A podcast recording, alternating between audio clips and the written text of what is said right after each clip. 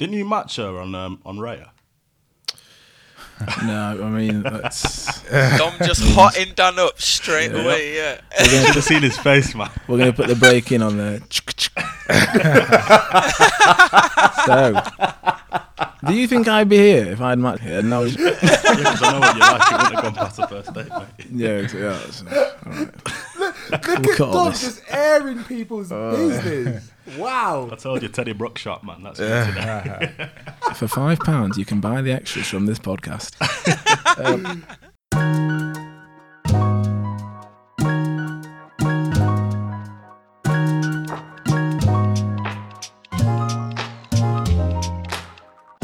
So we're back at Outset in the studio, but a new studio this week.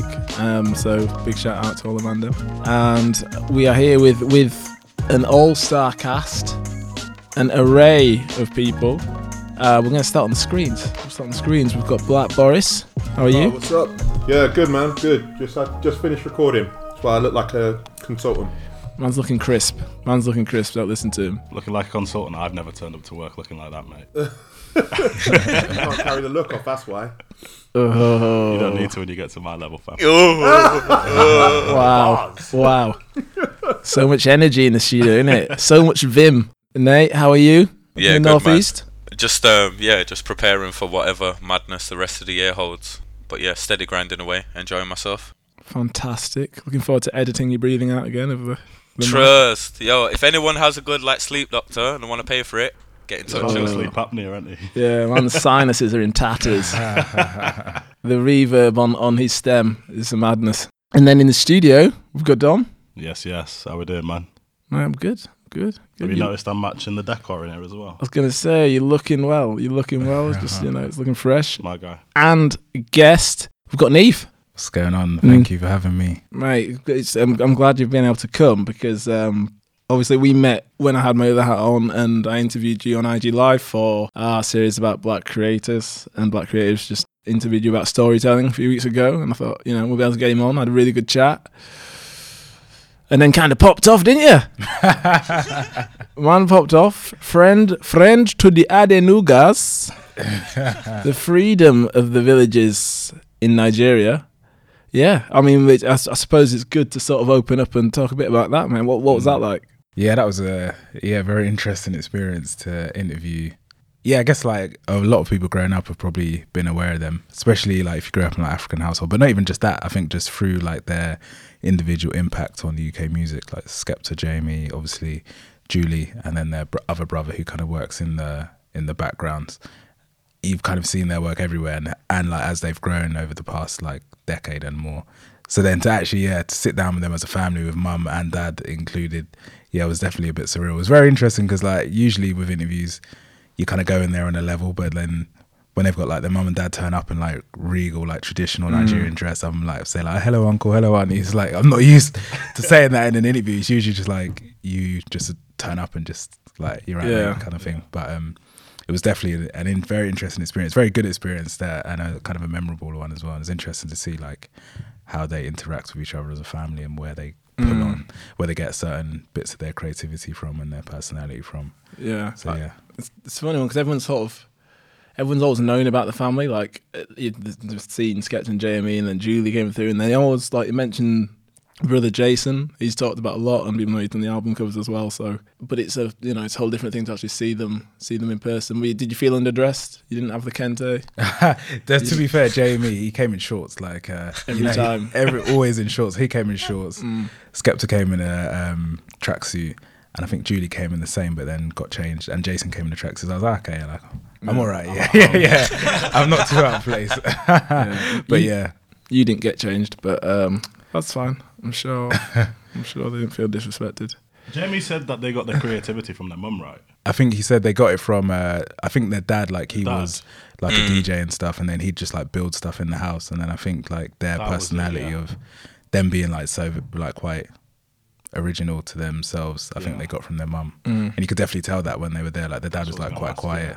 Yeah. Their dad was quite quiet and didn't say much, and then their mum, you can tell she's very expressive. Personality. Yeah, you can tell. We saw her on the stage at the award show. Which award was it? Yeah, I think was it the Mercury. Yeah, that was big. I loved that. And it's sort of good to have you in. The main reason we got you in is because this Black History Month special is about the arts, and you know, you spend so much of your time sort of interviewing artists, particularly in music, and as a storyteller yourself, got a book coming out. Do you want to just quickly, you know, just jab that one in? Yeah, no, I've got a book coming out in 2022 called Where We Come From, which will be kind of like exploring the impact British rap is having on different communities across the UK. And that's why I always found like your work and even your podcast are very interesting, because I think it's always interesting to hear from like different. I think the narrative you predominantly hear when it comes to like Black voices in the UK is definitely very like London focused. And I think even from just the chats we had before, it was always interesting to see stories that don't come from London. And I think that's just as important. So yeah, thank you for having me. No problem. I think I'll just pass over to Angelo here. It's interesting, Angelo, when you went on Kofi's radio show, you went on alongside the gentleman from Leeds, and you'd be done the show on BBC Sounds, where you're going to have to help me out here because I've got an absolute mind blank about it. Oh, yeah. So I did a show with a Hull-based musician called Chedu Araka, really fantastic musician, and we were talking about Black masculinity, and especially kind of how that kind of is portrayed in music. And one of the interesting things that he said was if he leaned into these more London-centric stereotypes, that he'd be a lot more famous than he was. And I found it difficult to deny it, but his whole thing is he wants to be known as like a Yorkshire rapper, and kind of it's a much more difficult road to furrow. And I actually did have a question for you, Niamh. I've been reading through a load of your stuff over the last few days, and you often talk about the Black community and you talk about the diaspora as well. And I was just wondering, I often get this sense when I was reading your work that you kind of struggled with this, how to communicate Black identities. And I just wondered what for you is the difference between the community and the diaspora as you see it in Britain. Yeah, no, that's interesting, because I think with a lot of the work, especially when it comes to like places like The Guardian and stuff, you're essentially like trying to communicate what are like very broad ideas, and you're trying to put them in like quite 1,000 words, 1,500 words, and just like trying to communicate these really broad themes and these really nuanced things that we all have an awareness of, and then you're trying to communicate it to an audience that have like no awareness of it at all. And I think that's always been like the interesting way to go. And you don't want to be too broad in saying like Black people are a monolith in the UK essentially, but then you also want to give an insight into like what are some of the thoughts and feelings that exist within the different Black communities in the UK. And I think that's been an interesting thing to do, because I think what I've realised is that like a lot of people, when you see like a lot of the feedback from people who aren't Black, you see a lot of people don't even realise that there is such a thing as like a Black community, I think, and don't realise like how race will tie. When you're in a place where you are a minority, like race will be can be a tether between two people who haven't met before. And I think that's been something I've really interestingly found out. But in terms of like the diaspora, I think the way I kind of see it now is I think like the Black community as a whole is made up of loads of small Black communities that eventually feed into like a wider thing, if that makes sense. So I think you'll have like a Black community in, I don't know, Peckham, you'll have a Black community somewhere in Manchester, you'll have a Black community in Cardiff. And then amongst those different communities, you'll see there are certain themes that tie them together, whether it be like nationality, identity, like second generation, first generation, music taste, food taste, and all of those things. And I think those then feed into a wider, thing, which is why I think like, you can go, I've like kind of interviewed people in Birmingham or Manchester or Cardiff who haven't met before, but who are Black. And it's like, we instantly have a sense of relatability just because of that, just because we have like some shared common experiences. And I think it's like trying to express like what those common experiences are is like kind of where, kind of the groove that I find my work in, especially as of late anyway, the past year or so. Yeah, you had that great line in the article that you wrote about No Signal where you said, by threading these wider elements into the station, No Signal display the variety in the Black British experience, hosting the niche conversations and community-wide issues in this country and weaving Black identities together like willow baskets. And I just thought that was such a kind of, first of all, like ridiculously strong pen. It's phenomenal, isn't it? Absolutely phenomenal. Second of all, like that idea that it's weaving something that is stronger together. because I kind of linked it to what Chua Talegiafor said to you, where he said, I didn't understand community when I was growing up in South London apart from the theatre.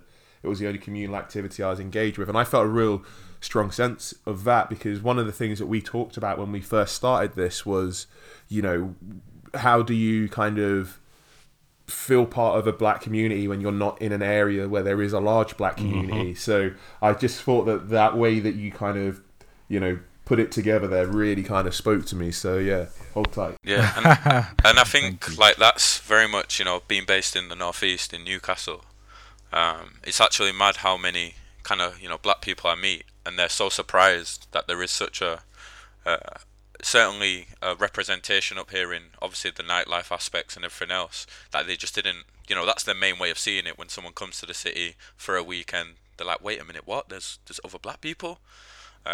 Bro, so, you know, yeah, that only started about 10 years ago. Yo, I know, bro. I was, you, when yo, started Newcastle, started no Newcastle, one, there were no black people there. We would have. Yeah. There was about 5 of us, man. I'm still shout out Eugene, innit? Why are me and Eugene friends? Came to uni at the same time, was in the clubs, made the nod once or twice, got chatting. Mm-hmm. There you go, innit? So definitely can relate to that. Social media as well, and this is massive though, because I mean, for me personally, growing up where we did grow up, not many black people around, and the community that you find on social media, and again, it's through music, through comedy a lot of the time as well, because I think no matter where you are from, a lot of the time our jokes, they seem to stem from our family, and our sense of humour comes from our family, so we do have really similar ways of communicating in that kind of form. So I think social media, for me, I feel much more engaged with the black community in inverted commas now because of how engaged I am on social media. Yeah, no, I'd really agree with that. I think even like with a lot of my work now, I feel like I've met so many people just through social media, and then to the point where, as you say, like I think it's like a great place for people to like display their cultures in a certain way, even if it is through comedy or through music or through them kind of things. And then you really do see like the commonalities from that. I'm seeing like I'm noticing like the black Irish community in Dublin now, like really, like that's another example of it. They're like really pushing through. Like you obviously had like Uwande and like Love Island. Whoever watches Love Island here, or watched it, but we know who Uwande is. Yeah. But and even seeing like, yeah, they're kind of, I've noticed like how like bold they are and like proud they are about like the nuances of their identity and stuff. So I really agree. I think like such a like a great meeting ground for people where you may not have had that access like a decade ago or a decade and a half ago. Right, okay. Well, I'm going to take this back to the top. You know, it is Black History Month, and I think in talking about the arts, it's something which has cropped up, certainly in the conversation we had, is how people, how brands, how society, how we can support black artists in 2020, and what does that look like? And I mean, it's interesting. At the beginning of the year, you've talked in different ways, maybe in terms of, it would have been just ticket sales. It would have been that kind of thing. Whereas now, its support has taken on an entirely sort of different meaning. And what does championing a black artist mean at the end of 2020, as opposed to what it meant in the beginning of 2020, is very different. So, for me, I'd like to say I work in marketing. I always look at any opportunity possible to give an opportunity to use the platform that we've got as a brand to allow them to channel their creativity as they see fit. On the last podcast, we talked about how you shouldn't necessarily just hiring someone and then getting them to do something which isn't necessarily them, isn't necessarily helpful to them at all, other than giving them a bit of cash, but in the long term is going to harm them and also the people that come after them. Because you see this, I don't know who watched the Black British and Funny is a great example of that. Black comedians, you get one chance, and then you can say, you know, well, I gave this person a go, and no one's coming then after them. So that's why you've got to be extra careful if you are receptive and you're trying to grow a platform where black artists are welcome and they feel welcome. It's important to give them support outside of that sort of initial, here you go, here's the bag, you run with it. Yeah, so I'm going to again pass it to you, Angelo, as someone who you've mentioned previously that it's funny, COVID's actually the kind of petri dish in which you sort of flourished, you know, from pretty much nowhere to a point where it's, you know, it's you're sort of chasing that creativity. So yeah, sorry, so just wanted to sort of tell me what it means to you to support black artists at this moment. So we often in our group chats, which at some point we're going to have to kind of monetize, because that's, you know, that's where the real shots are fired. But we often talk about securing the bag, and the reality is I wrote an article for Exient magazine where I was asked to kind of look at how the government had supported the arts. And it was after, you know, the article resurfaced where, you know, Matt Hancock had talked about his love of grime music. And the point that I made in the article was that this government loves to virtue signal, but every single one of their policies is ruinous to people in the arts. So you can say that you love grime. Well, grime kind of comes out of working class black areas in London, and if you go to those areas, the hubs of creativity, the libraries, the youth centres, the sports clubs have been shuttered. So support has to, for those in power, it has to be financial, but aligned with that financial, it has to be creative control as well. So if you look at somebody like a Mo Gilligan, if you look at somebody like a Munya, they have shown that they are funny when they have creative control. When they're putting their content out, it's funny on their terms. So what you can't do is hire them and then put your creative people on it, because it's like you're going to lose that authenticity. You can work alongside them, but you've got to give them final creative control. And, you know, I have looked at a lot of the stuff that Munya has done. He's Sheffield alum as well. And with the advertising stuff that he's done, it's so clear the times when he's had creative control and when he hasn't. Because when he hasn't, it hasn't really worked.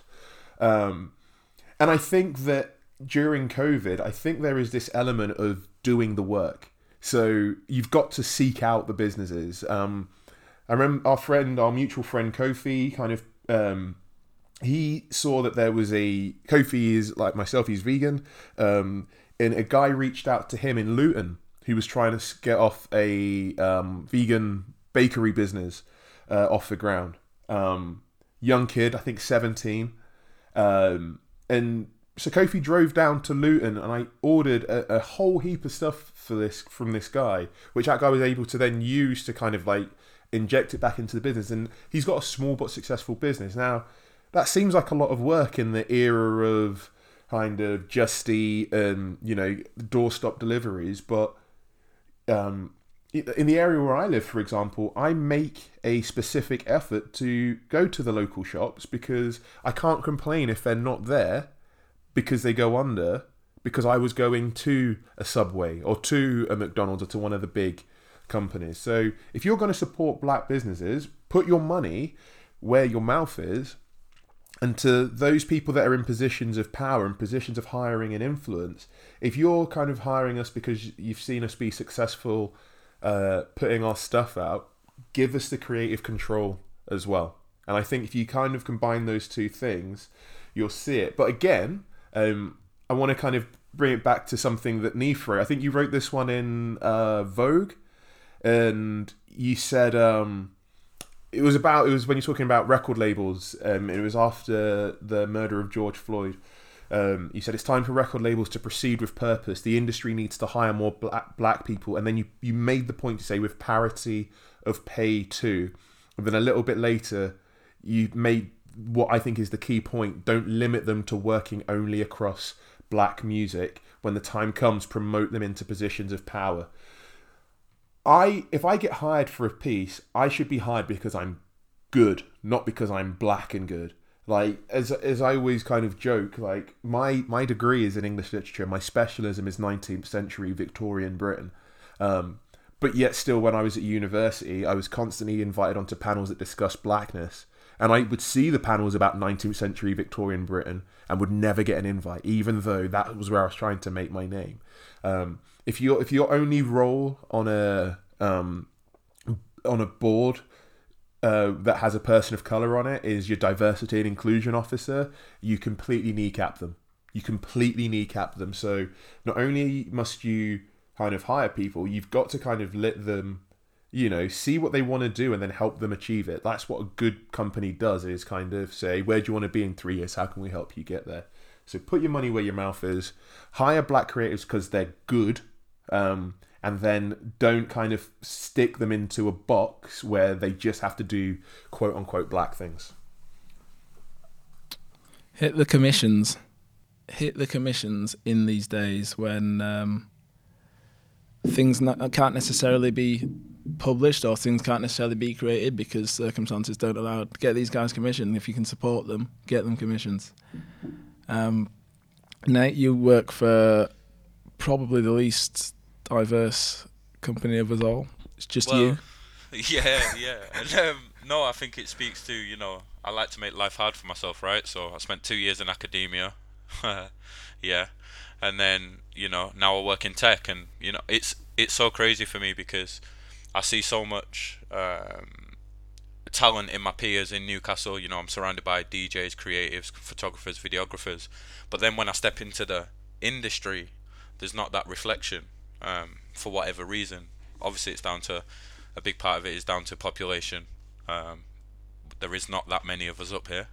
But also I think it speaks to, like, for example, when I see messaging from the region, there, you know, in my opinion, there is a certain lack of authenticity to when there is a blackface involved, or when there is, you know, when a black person is elevated, it's like, I don't know, it doesn't seem to hold the legs. And I guess that's where, kind of building on what Angelo said, you know, you can spend the money, you can invest in it, you can commission the people, you can get them in, but, you know, we're talking about establishing like roots for growth and roots to become, you know, part of institutions and to be part of what fundamentally directs them. And I think that's the big difference, is we're kind of getting the people in the roles specific to diversity or insert black topic here.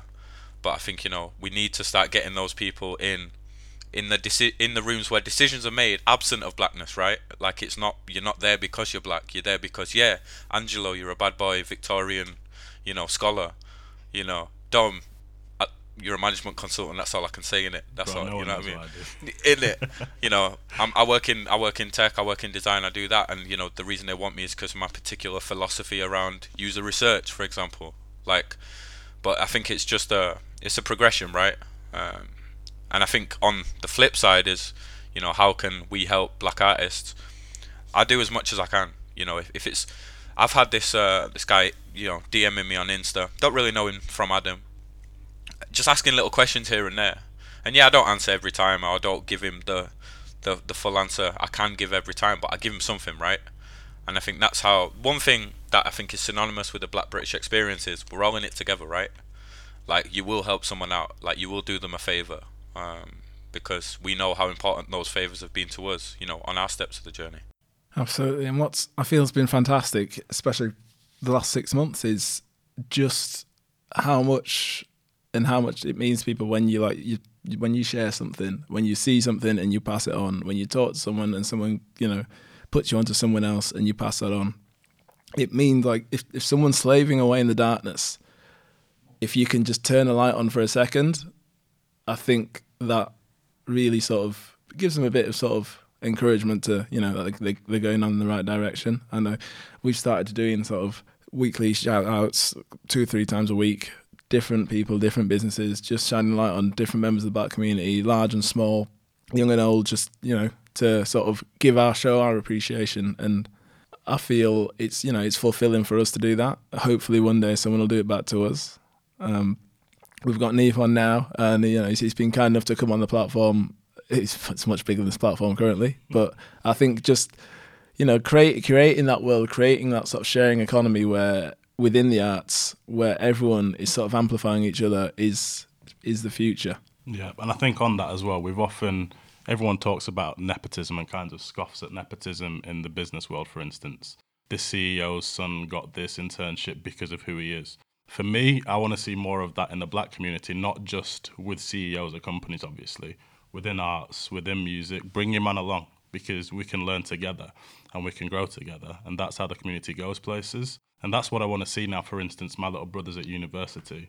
I'm no longer at Deloitte, but if I can do something to try and help him get somewhere within that industry by starting a conversation with one person here, starting a conversation with somebody else there, that kind of conversation can take someone to a completely different place. Whereas previously, it would have been a case of, right, I'm going to knock on all these doors and I'm probably going to get a no.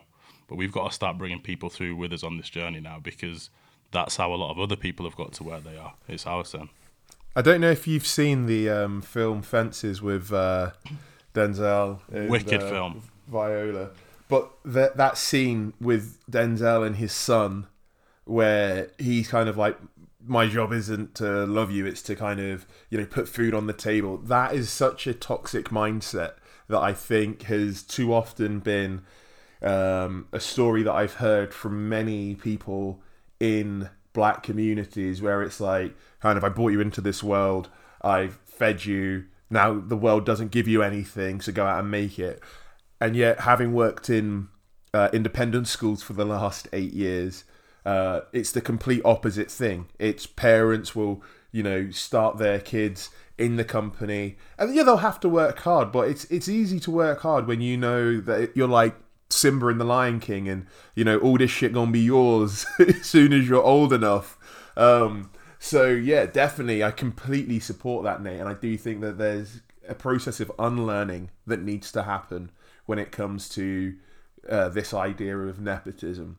And even the word nepotism has a negative connotation. It's kind of providing and provision for family and those around you, which I don't think in and of itself is a bad thing, as long as when you get into a position of influence, when you are hiring, you're hiring for culture add, not culture fit. Because if it's just culture fit, then your company's only going to ever have people that think like you, and you know that should be, in a capitalist society, death to your company, because your ideas will quickly become outdated. But yeah, I'm 100% behind kind of just killing this idea that nepotism is in and of itself a bad thing. I think as well, so just note before you go in there, there's other unlearning that needs to be done here as well, because I look at this in terms of bringing other people through, bringing family, friends, other people that you might not even know, that you just like their creativity, through and helping them on their journey. I think it might be a generational thing where, for instance, a restaurant opens. My family don't want to go all of a sudden because there's too many black people there now. And there has always been this situation, and it is dying out now, and I want to see much, much less of it, where you kind of want to be the first black person to do this. You want to be the first black person that's going to Croatia.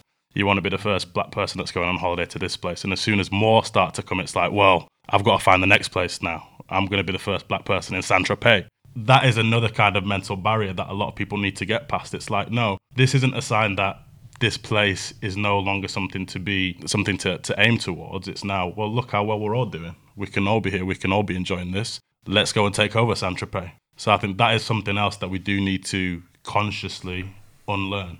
Neef, can I ask you another question? Because obviously you're in the creative arts. Dan, in a way, you're in the creative arts. I'm in the creative arts as well. But Neef, do you ever feel like when you get job... Well, you know what I mean. No, look... You don't need me to tell you how great I think your pen is as well, Dan. Like, kind of, stop fishing for compliments. It's just nice to hear, bro. But no, my question is: do you ever feel that kind of a pressure when you get a commission that, you know, if I do a bad job, it might close doors for other black people? And B, do you ever feel like when you get a commission that you've got it, and that means that another black person in the creative arts hasn't got it because of the paucity of roles? Or do you feel that there is, that by blazing a trail, you're creating more opportunity? Yeah, I definitely think that one thing I've noticed is that when somebody does well, when another black person does well, say if it's in journalism or literature or publishing or something like that, does tend to open doors, because I think there's a lot of myths that exist in those industries that have been traditionally like very white, very middle class, is that A, there's not a black audience that's willing to like consume these kind of either books, articles and that kind of thing, and there aren't writers out there that can do it, and that these ideas aren't necessarily palatable to like a wider conversation. So one thing I noticed is that when, say, somebody does really well, I noticed that say like if a book does really well or something like that, like I know Candice Carty-Williams, she published Queenie, and I know like off of the back of that, it kind of wakes people's eyes up to like, yeah, there are a multitude of black stories to be told, and there's like a multitude of people who are hungry to read and consume them. So I think that does help.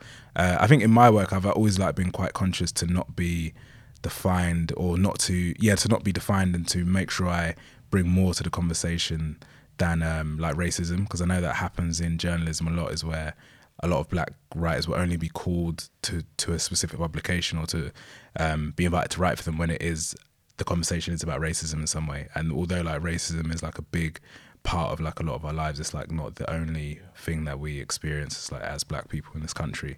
So I think that's always like something that's on my mind, is to make sure that I'm trying to show like, I guess like the many different shades that we exist in, and that our like experience isn't just defined by like this one thing. But that is something I've noticed, is that you can have like, you'll see tons of think pieces from like, I guess, white writers about the most random subjects under the sun. And it's like, yeah, black people can write about all of those subjects too. We don't just have to write about kind of like pain and all of these kind of things. And I think that's something that I'd like to see change. I think it's changing slowly, but I think, I think a lot of it is just ignorance on a lot of the editors' parts. Like they may have like good intentions, but are just unaware of how, like how we exist as people. It's not just this one thing that we experience. So I think that's something that'd be good to see changing. And I think like more black editors and more people in those spaces will help. I think that's a big help. Yeah, I'm interested to see Bolu Babalola. And I was following on Twitter, and she recently released a book about black love, and she sort of tweets quite some very funny things about rom-coms, but she's just had a book released about a bunch of stories about black love from across the diaspora. So I'm interested to see now, well, I'm hoping we see sort of some of these stories open up, as opposed to, you know, these stories which might involve some exotic black person who comes in as this sort of figure of mystery, but real stories about among black people that happen to real people. So hopefully we'll see that. I just wanted to say, she's just taking a drink now, Alana has dropped in. Better late than never. Guti, she made it. How are you? I'm very good. Thank you. Thank you for your patience. I'm sorry I couldn't be here from the beginning. I was at a dance class. Yeah, so that's my lifeline right now. I do it once a week. Yeah, the dance is a priority at the moment. But yeah, I am sorry that I couldn't be here from the beginning, but I'm glad I'm here now. It's fine. I mean, you are doing what you can to support black artists, and we are doing what we can to support your black artistry. So thank you. Good Dan. To have it. The video goes up this week. I'll you can support me and share it. Dan, one of the things I wanted to say is I was thinking about this idea of transcending blackness, where people aren't even considered black first. And there's a part of me that feels like we've gone backwards, because I went on a Prince marathon the other day. Like, just I love Prince's music. I always loved Prince's music. And I was thinking, do you know what? Prince was never considered a quote unquote black artist. And I don't know if it's because of the outfits or because of the style of music, but this is a guy that just, you know, in the 80s is it Michael Jackson or is it Prince? And it wasn't for the best black artist, it was for the best musician of the decade. And I feel like he really transcended blackness, and I feel that, I don't know, it doesn't feel like there's many artists nowadays that do that. And I was just wondering, have we actually gone backwards on this? And also, if we have gone backwards, is it a bad thing if we're kind of recognizing a person's blackness? I don't know. It was just a thought that I had that I wanted to share with the group. It's really interesting for me because, like Niamh, I'm a huge Grime fan. So, you know, I've seen that you've done work with SBTV, and you know, you've been part of that process. And I think what I learned from that experience. So not to really disagree with you, because I think you are right, Angelo, but I think what we've seen, certainly in the UK, is this more regional, like, explosion. Like, I was always listening to kind of Birmingham, Grime, you know, Desper, Stay Fresh Crew, all that stuff. But now, you know, like you say, there's guys in Ireland, in Dublin, Obviously, I'm from Bradford. We had Lunacy, who like blew up out of nowhere on YouTube doing battle rap. So I think, as much as I think you're right, I think what we're seeing, certainly from kind of UK music, is now actually regionally. You know, you've got artists from Manchester like H, who could not sound more Manchester, you know, if he tried. You know, down to Birmingham, down to London. I'm sure there's some Scottish grime artists that'll pop up on a One Extra mix soon enough. There was one on that that show that was on BBC last year, and it was pretty decent. Ransom, yeah. That was it. Yeah. That was it. He's good. Yeah. So yeah, I think for me, it's like, it's we haven't gone backwards. I think we're actually just establishing more honest narratives. And Niamh, I think it'd be really interesting to get your point of view, because obviously, like I say, heavily London focused, but you know, has your work taken you to other places in the UK, and what have you seen of that? Yeah, I think that was something I was always like quite conscious of, is like I wanted to see what was going on outside of London specifically. And I think even because I'm from Bromley, which is when people think of London, you don't think of Bromley essentially. So I feel like I always had that kind of tension of looking on from the outside in a way. So I was always like kind of aware that, yeah, this is, London's not the hub of what's going on. So like, thankfully I've got to travel to different places and done like interviews with like JK and Desper up in Birmingham, or like Bugzy. I spent a day in Manchester with Bugzy for Vice, and it was just really interesting to see like how culturally relevant a lot of these artists are in their hometowns, and how that can get missed in London. I remember walking through Manchester with Bugzy Malone and seeing like how people would treat him like a god essentially. People like bring their mothers out of their house to like come and meet him, and like their kids to like come and take pictures with him. And I think a lot of people, when I'd go back home, I think a lot of people were just unaware of like, this is the impact he's having outside of just like the music he's presenting. Like, he's really helping shift mindsets up there. And I think, yeah, I think the more of those stories we see, it's like, I think it's the better, because I think before something becomes normal, I think people have to recognize that there's like been an absence of it. And I think when we see with like a lot of the regional stuff, but there's also a lot of like, I guess, the Black British narratives that are coming to the forefront at the moment, I think like that establishment that this has been absent from, I guess, UK music on a mainstream level as well.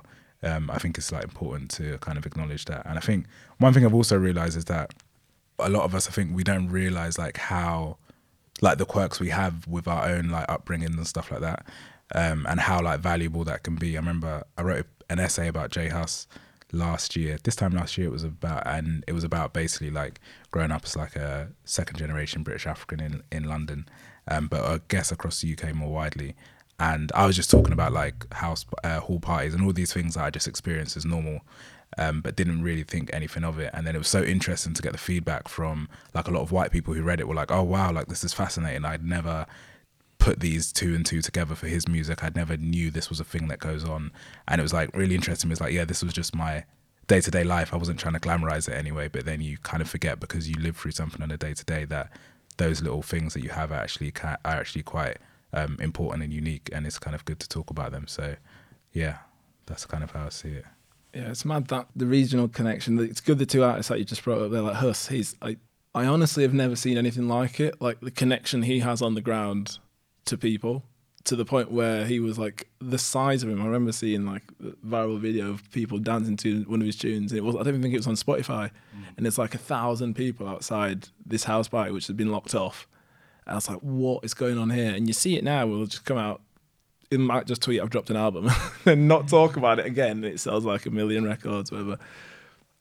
But then again with Bugzy, I remember when he had the chip thing going on, back and forth, and obviously the media is so London focused, and especially like the online media is so London focused, it's very hard to see like how it was being perceived on his side. And I remember I was listening to an interview with Yasmin Evans she's from Manchester, and she was like, I can't make you guys understand like how big, how much of a hero he is. Like, you think it's just like a one-sided beef, like, oh, Chip's running him out of town, but it's not like, it wasn't like that at all. And I think it is so easy for us to be caught up in wherever sort of is creating the media noise, that we overlook the impact on the ground. To go back to what you were saying there, Angela, I don't think it necessarily is us going backwards as a world. I think there's been an acceptance that, okay, if these certain artists aren't going to get the recognition that they deserve on a global scale, then we're almost just going to just sort of take those artists back and champion them ourselves.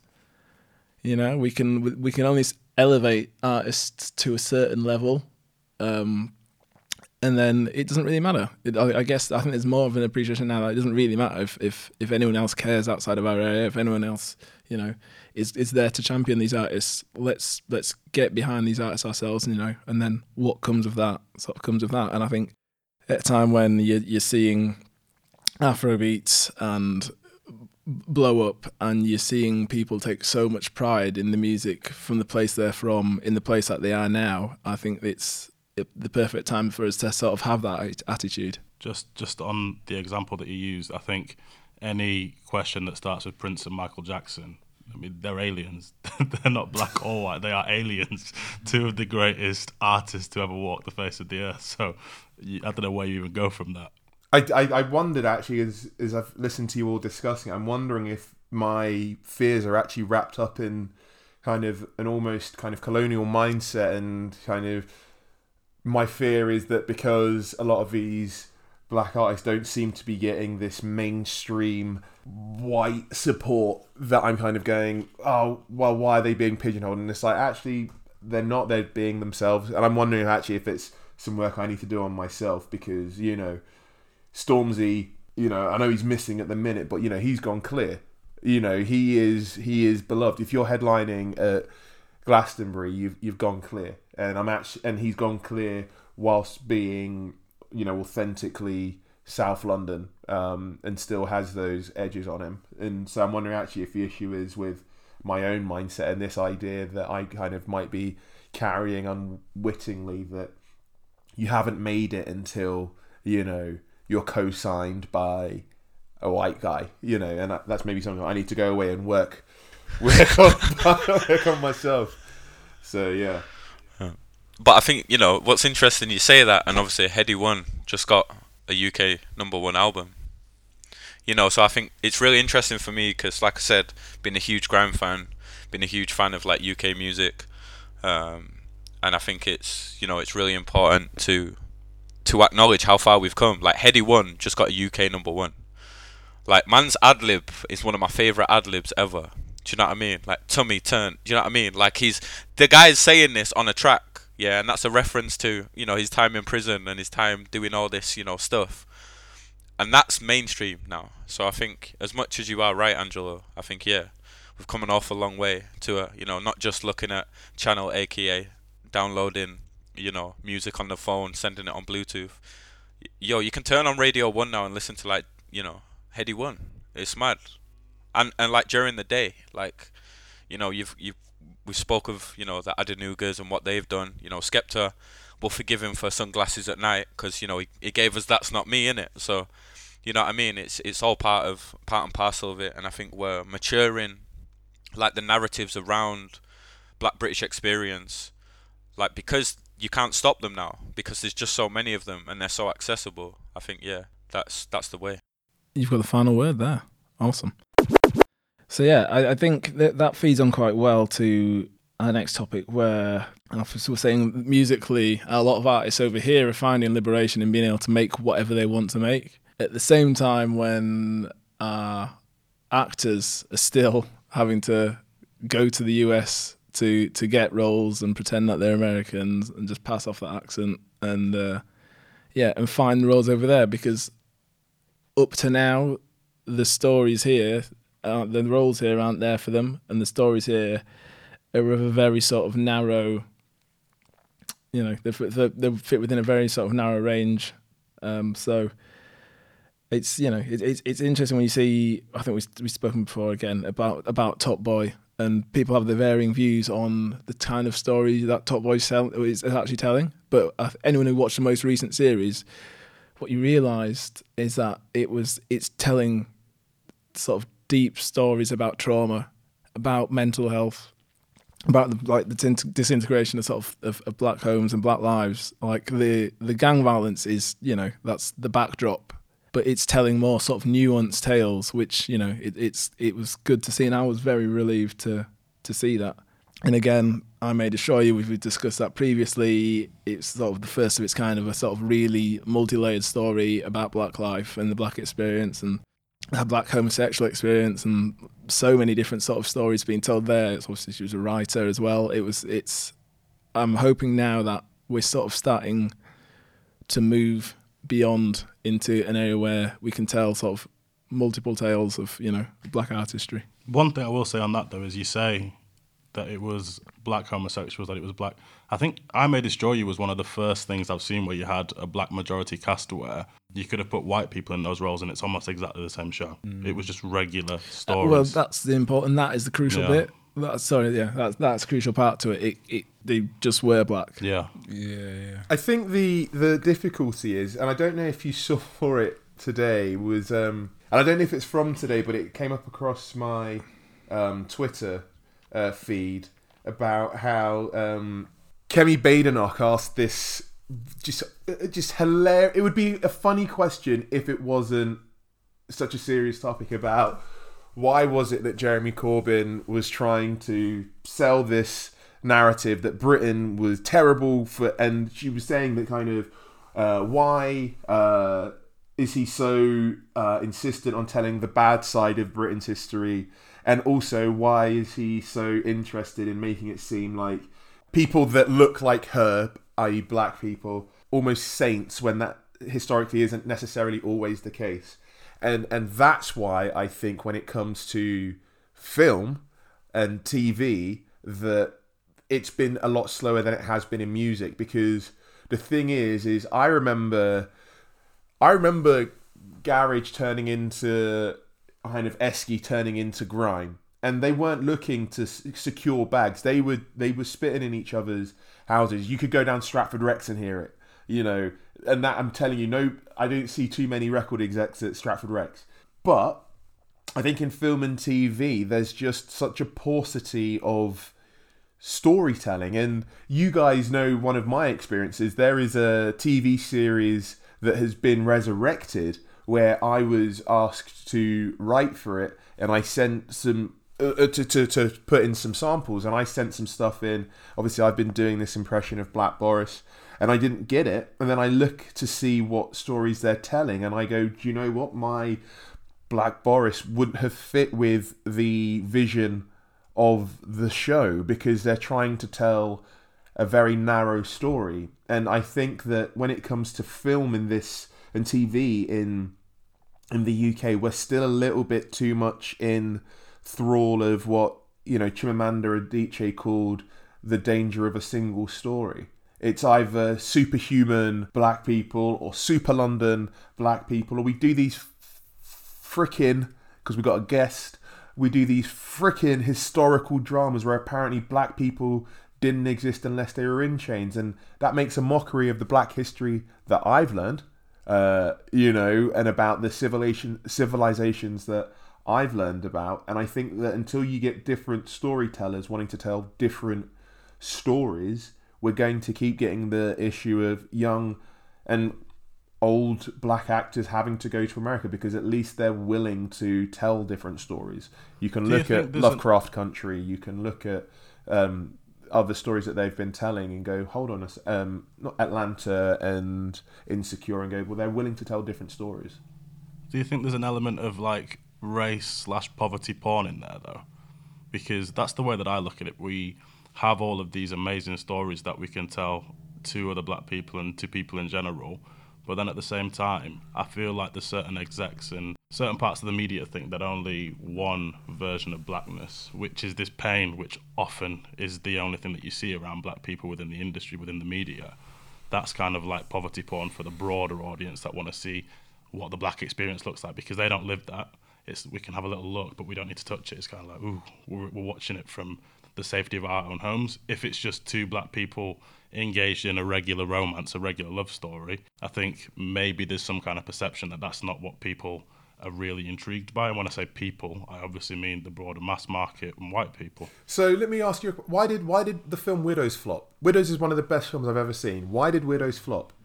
You know, and Viola Davis kind of talks about it. She wanted to do that film because it wasn't a black film. It was a good film. But I cannot think of why that film flopped, except that it's one of the few films that I've seen where there are people of colour, black people who are just doing things. They are just doing things. And I think we also, and I also need to step out of my bubble. And I want to kind of throw this out to all of you, because I think that because, you know, we're all relatively progressive and we, you know, we follow lots of black women on Twitter, so we kind of feel that the world is changing. But, you know, the two most complained about things this year have been a group that dances and a black guy just telling jokes. And it's like, you can't on the one hand be like, why aren't there different stories being told? And on the other hand, recognise that when black people step outside a narrowly defined box, there's huge complaints from swaths of people. And I'm just wondering if actually the question that's being asked actually reveals the level that we're sitting within our own bubbles. I don't know. I want to throw that out to we have got a screenwriter. There. We've got a screenwriter on the line. Yeah, and what I was actually going to say is I think it's much more complex than just who the audience is. And because when you think about a film and the film industry, it is a complex industry in and of itself. You have writers, directors, talent, but you also have producers and the financiers, you have the studios, even things like taxes and where the film is going to be shot. It's a massive industry and a big beast to take on, I think. And it's something that America has had a lock on for so long that to me, it makes sense that if you are a black actor or a black talent within the film industry, then you would gravitate towards the US because that's where the infrastructure is for film. And then that's where the money is too. So, I mean, I wouldn't necessarily say that there is an abundance of quality films coming out of the US, but they have the budgets for it and they already have the history there of being, you know, the leaders of Hollywood.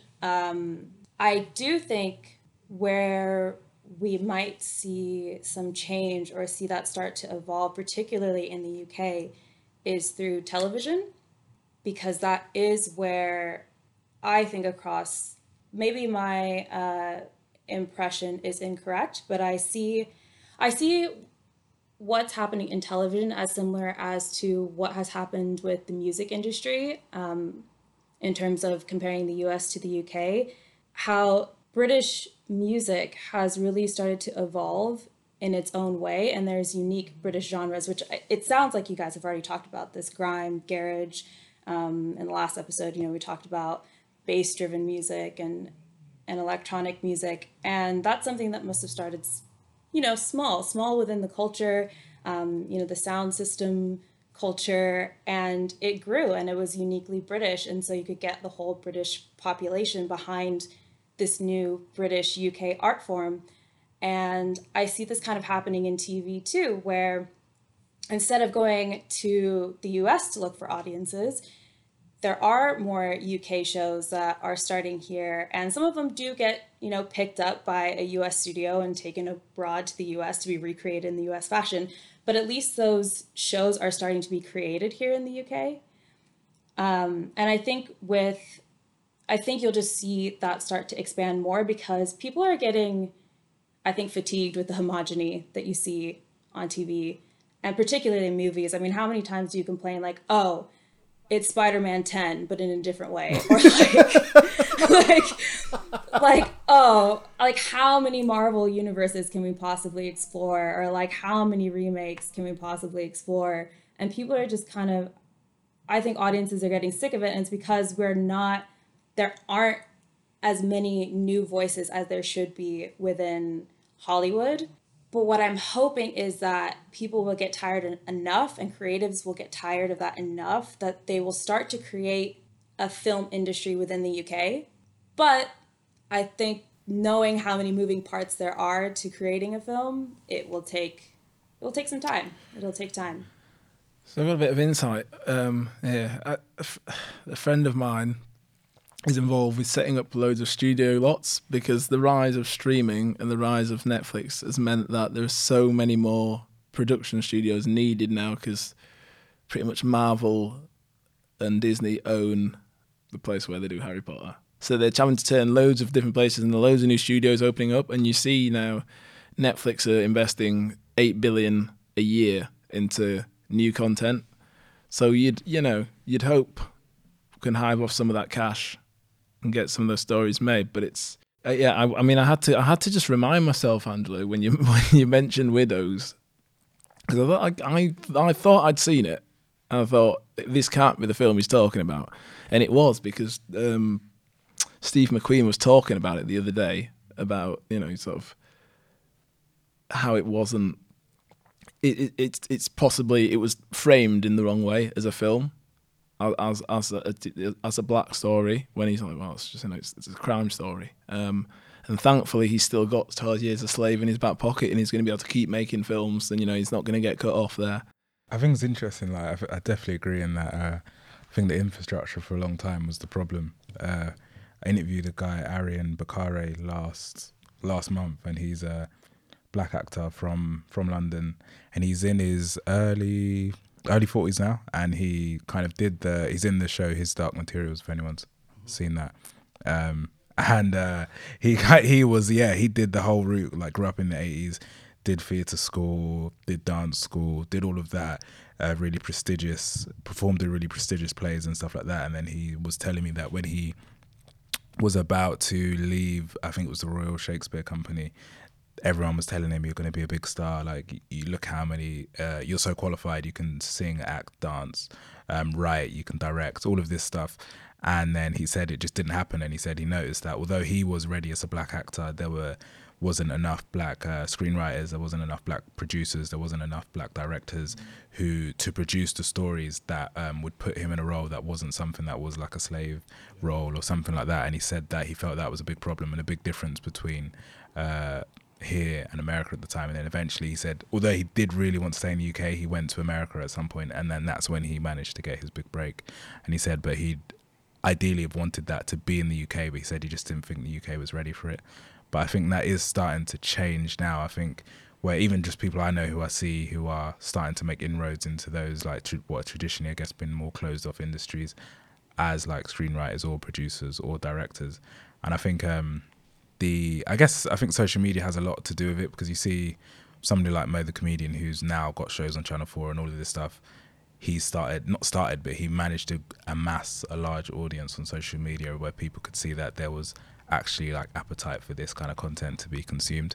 And I think even Michaela Cole, she started with like a spoken word and all of that kind of thing before she crossed over. And I think even and when you go to Top Boy, you see like Michael Ward was the same, like he was on social media, that's how he got his role. Rap Man with Blue Story started as a video series on SBTV, and just the popularity of that meant that he couldn't necessarily be ignored anymore. And so I think things are starting to change slowly, and I think it will just probably take longer, because I think, as was mentioned earlier, with music, you can kind of create your own music industry, and that can kind of cross over organically, where I think with film, there's a lot, I think, seems to be a lot more traditional in that there are so many different hoops you have to jump through if you want to actually put a production together. But I think, it's good to see the array of stories that we're starting to see, and I think I May Destroy You was a big thing in that. I think Enterprise, I'm not sure if anyone's seen that. That's like, I've loved that show. And I think that's another great example of, it's just about two guys from South London starting a business, and they just happen to be black. And so I think we're starting to see more of that. And then I think it's also then on us as like the audience to make sure we are consuming these shows when they come out, if you know what I mean, because I do see that sometimes where people want the diversity of shows, but then haven't. Maybe it partly is a press thing, maybe where they aren't aware of the certain shows that are out there. But I think once we are aware, I think it's good for us to make sure that we are like watching them and supporting them, because I think that helps future shows and future seasons get kind of commissioned in the long run. And be vocal about it as well. Another good thing about social media, isn't it? There could be a show that back in the day only a tiny segment of the population watches, but now it'll be trending #1 in the UK, because there's so many of us on there that are tweeting about it, sharing texts and stories about it as well. So be vocal with your support. I was just going to say, it's what I'm hopeful is the sort of rise in online videography, and the rise of GRM Daily, and the rise of SBTV has given rise to a whole new range of videographers. And the key is for them to know that you don't have to stop there. That can be your starting point. You've got someone like like Daps, for instance, we've been focusing on films. Daps was, he was a videographer himself. He wanted to do music editing. He couldn't find an artist to let him do a song, so he made his own song up. He called it Ian Wright. Yeah. And that sort of popped off. And even then he had to sort of took himself off to America, and now he's doing it for sort of Migos, all the biggest acts in America, and he's the directing that. And he directed a video for, it was, I can't remember what soundtrack it was, but it had Swiss Beats in it, and it had Forest Whitaker in it. And suddenly he's on sets with them. And then, so your next step is, okay, I'm going to do a short film. Oh, yeah, my next step is I'm going to do a movie. So it's just, I think it's very, because we're sort of in that, still that first wave of we're doing videos online. It's still young. I just want people to know that it doesn't have to stop there, and hopefully we'll see them start to sort of spread outwards, you know. But we all have a part to play. Absolutely, absolutely. So I was going to say that one of the things that I've struggled with were, so I'm currently working to a deadline. I've just reviewed 3 pieces of theatre from Traverse Theatre on a project called Tools for Change, and I've really struggled with the tagline. It says Tools for Change was created to offer creative material to encourage debate, galvanize action, and raise debate on racism and injustice. And like, it's great that it's got people of color. There's a Muslim woman that's part of it. There's a black woman who's got her own piece of drama. But it's like, what debate is left to have? What? How much more galvanizing do we need to have? The thing is, I don't want to kind of trash it, because the theatre that I've got to see is really interesting and powerful theatre. And there's one piece, and I do want to, even though I'm going to review it, I do want to kind of just say this theatre maker's name now, Suhaima Mansour Khan's piece, Two Sides of the Same Coin. Is a really impressive piece. A coin in somebody else's pocket.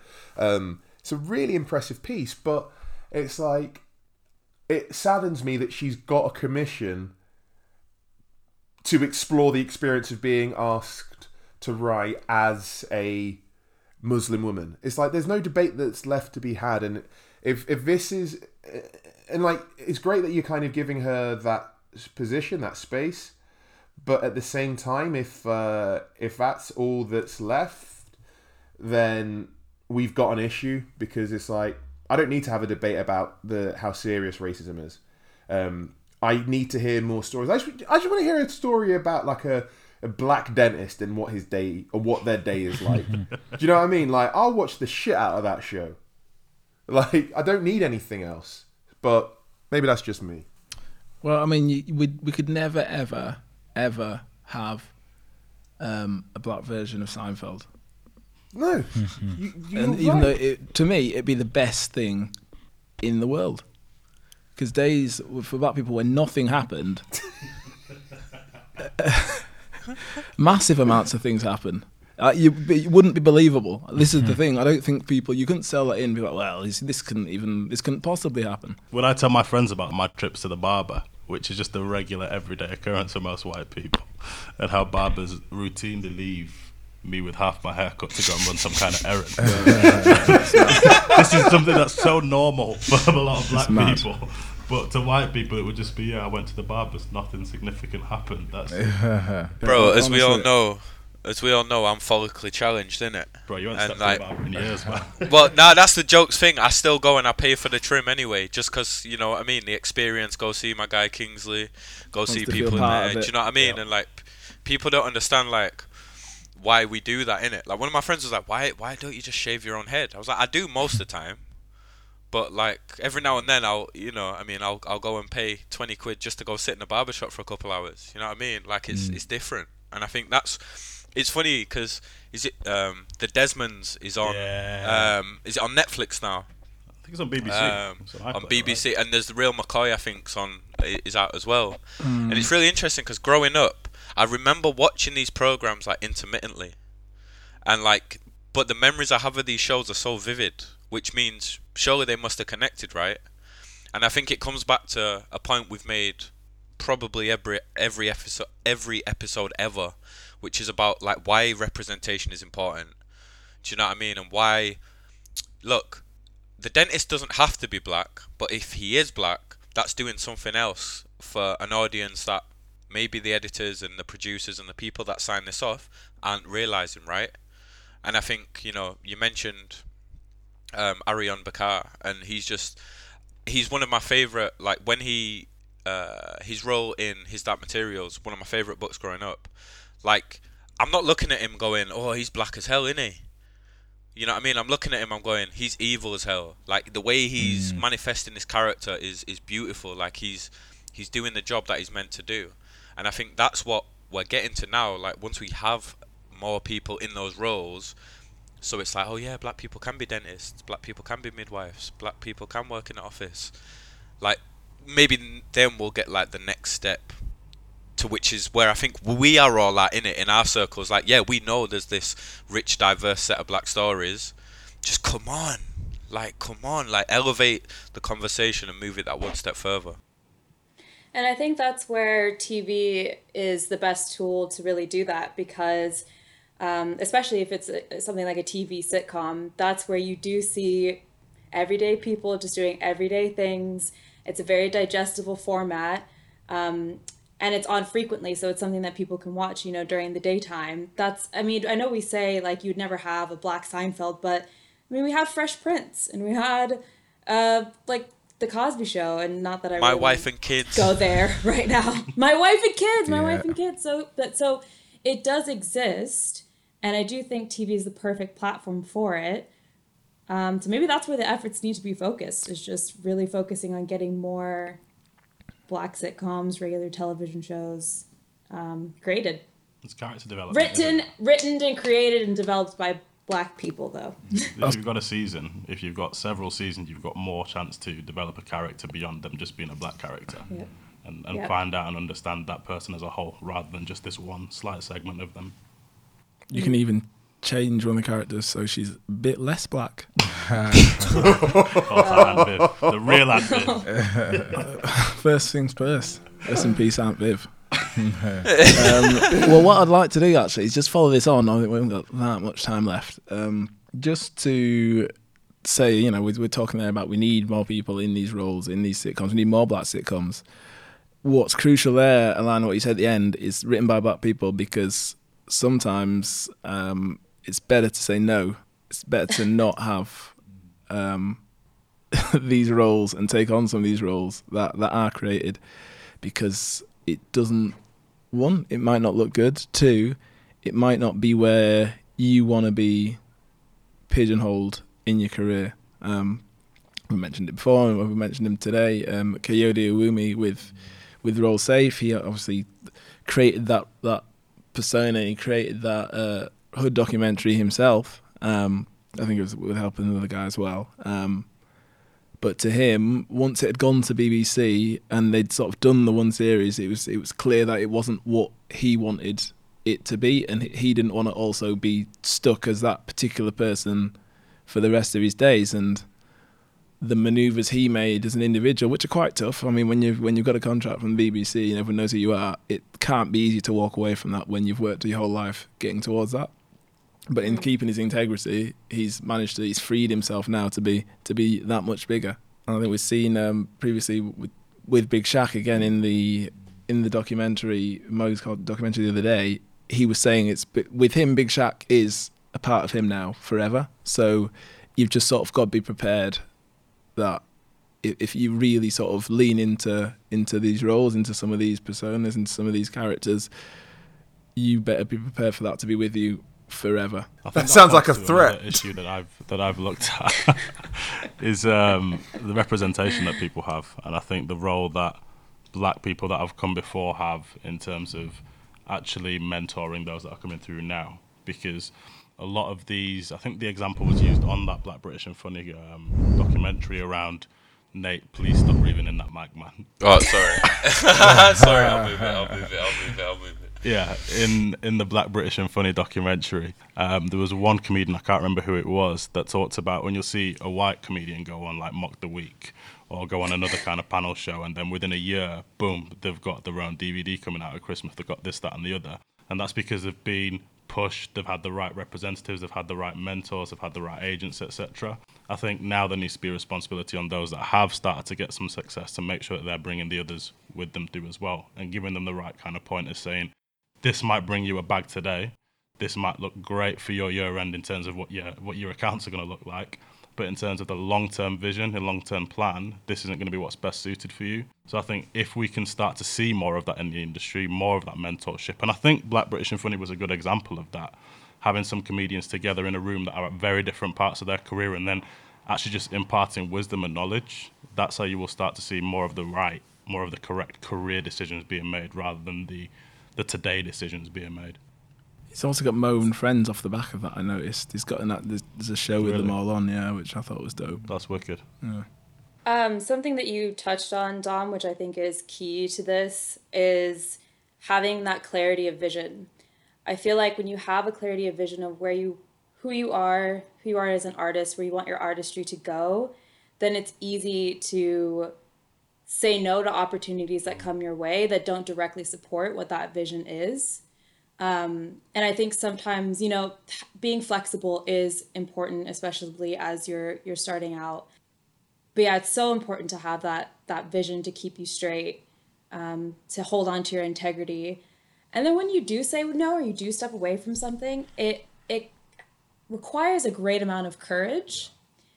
And I think not only do people within the industry have to hold other up-and-coming artists to being accountable to their own vision and who they are, but for the consumer, you know, the general public, we also need to support people when they step away from something that maybe we, you know, enjoyed when they're going into a different direction. I think, yeah, I just think it's important that we support. Exactly. And it's like, we just need to appreciate it for what it was and when it was, and respect when somebody says no. Yeah, I think as well on that, it's hard to have a vision if your meme or your short went viral overnight. So it's when something like that happens, it's a mix, it's a very fine balance of taking advantage of that instant fame, but then also knowing when to step back, gather your thoughts, gather your product, and then decide what the next step is, because things become stale overnight nowadays. I completely forgot about Shadrach and the Mandem until I watched it. Exactly. Oh my goodness. Geez. That guy, Nick Marston. Marston Greats, yeah. It doesn't seem to be doing as much stuff now. I don't know what he's doing, but when his stuff on Instagram was super funny. But yeah, it was interesting to see like to contemplate the psychological side of it is when something does jump off and then you're constantly like, I don't know what to do here. So you're then just chasing it. And it's, yeah. Well, with him, it was almost the reverse. He went away from it. He resolutely to the point where I was like, mate, what are you doing? You've got millions and millions of views whenever you want to do it. And stubbornness and possibly some hard-headedness meant that he didn't quite cash in as he should have done. But I respect the person to sort of make those decisions and stay true to whatever it is that you want to do. He didn't really want to be, obviously didn't want to be a YouTuber, because if you did, you'd have been out there doing videos every day, smiling with people, but that wasn't what he wanted to be about. Yeah, guys, we've come to the end of the topics, but, you know, if anyone else has got anything else to say, we're in the studio here, so... You want to take advantage of these sonics. Salubrious surroundings. Salubrious acoustics. Mm. Now, I guess just one question I had was, obviously, Niamh, with the work you do, it's very much centred around the Black experience, and as we said, that's not always easy to communicate to people outside of, you know, the people that live it. So I was just really, really curious to what some of the hardest decisions you've had to make around work, and, you know, have you had that debate with yourself when going into, you know, commissions or bits of work? Yeah, I think, the interesting thing, I think, is approaching a lot of work, and especially in journalism and music and culture journalism, is that in most cases, if I was white, I think you're walking into a situation where the editor has as much expertise on the topic as you do. Whereas I think in my case, I think a lot of the times I'm walking into it from a case where the editors or whoever I'm working with may be clued up musically, but culturally they may be kind of unaware of some of the nuances or why certain things are important and that kind of thing. So it's like, I guess does weigh in my head is that maybe you don't have that safety net as much as I would have done if I was talking about a completely different product topic that wasn't to do with anything to do with, I guess, blackness or those kind of themes. And I think that's something that does stick with me, is that I guess it's just to be cautious about making sure I'm representing certain things properly and making sure I've like kind of researched properly and fact checked properly, because I realized that I'm kind of been brought in as the person who knows about this scene, and maybe the person who's editing my work doesn't know as much in certain contexts and stuff like that. So that's something I've kind of been really aware of. But in terms of, I've kind of really just kind of taken it my stride. I haven't had too many. There's definitely stuff where I've had to turn down. Yeah, 100%. I think that's been a big thing. And explaining to people why the kind of way they've laid something out isn't maybe right for the audience they're looking to speak to, and why why things are a lot more complicated or complex than what they're presenting. So I think that's definitely been a big thing. And also it's like I think it's that thing of trying to, what I was saying before, of not being defined by the racism aspect of it, and that extends into not being defined by, you quickly recognize the certain set of stereotypes that I guess some white audiences may have about black people, and how that then feeds into the kind of narratives that are going to be portrayed. So a lot of it is like having the, I guess, the boldness to say, yeah, this idea that's kind of been presented isn't actually true or isn't. And I've had a lot of instances of that, like kind of behind the scenes of stuff where I guess people have asked me to, why don't you mention this or mention that? I'm like, yeah, it's not really a thing. Like, I think it's more of an assumption. So I've had a few of those conversations, and I think that's where a lot of black writers can find it tough, because you are in a space where you're visibly by yourself, and it can be hard, especially at the start of your career, to, I guess, challenge people who are seniors in your field, if that makes sense. And I think that's where there's a kind of a lot of tensions do come in, and I can see a few things do go wrong there. So I think but then really, I think that's just about trusting yourself and saying, yeah, like I actually do know what's what in this space. And so having, I guess, the conviction to kind of push back on certain things.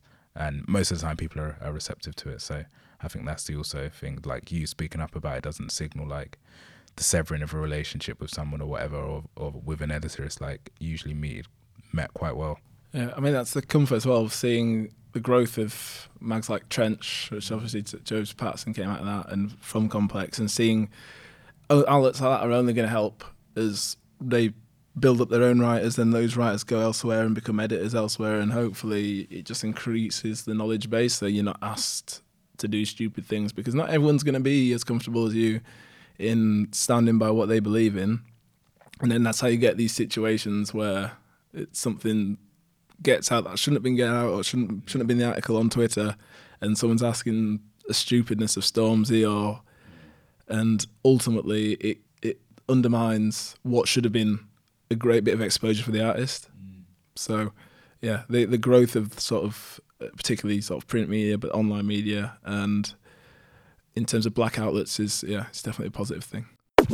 So Niamh, one of the questions that I wanted to ask was, how did you kind of go about building your career? And specifically, so many artists have to kind of have second jobs. When did you kind of get to a place where you were like, I can make this thing my main thing?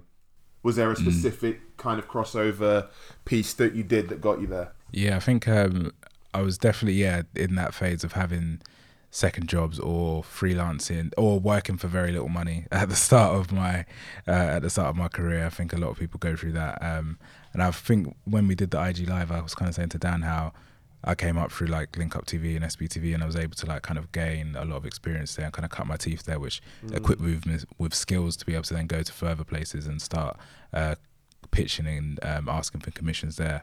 But I think where I kind of crossed over to doing this full time was, I was working at a marketing agency, and then I left there because I knew that I wanted to write, but I wasn't getting to write. And then I left there, kind of managed to finagle a job at the Mobo Awards for the 20th Mobo Awards in Leeds, which is really random. And then from there, started just putting pieces online and freelance for places. And my idea was always like, if I put out quality work, then something will stick and something will come back to me. So I was kind of, that was the intention I had. This was about 4 years ago. And so I just went into it with that kind of energy, and then was able to get a job at SBTV.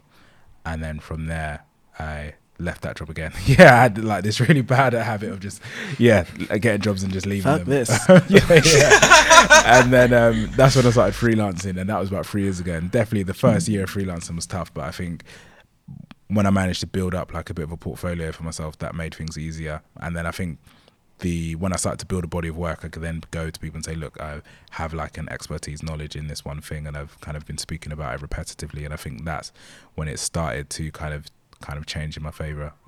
So I don't think there was one necessary piece. I think now it's like, it was like a lot of smaller steps that led up to sort of the bigger steps. And then that's kind of how that journey has been, I think. And then every now and then you get like a really big piece that helps like with exposure and stuff like that. But then even after that, it'll be again more small steps that have kind of built up to being able to do like the array of things that I do as like a full-time thing. Did you always know that you wanted to focus on culture, and specifically British culture, and telling those stories?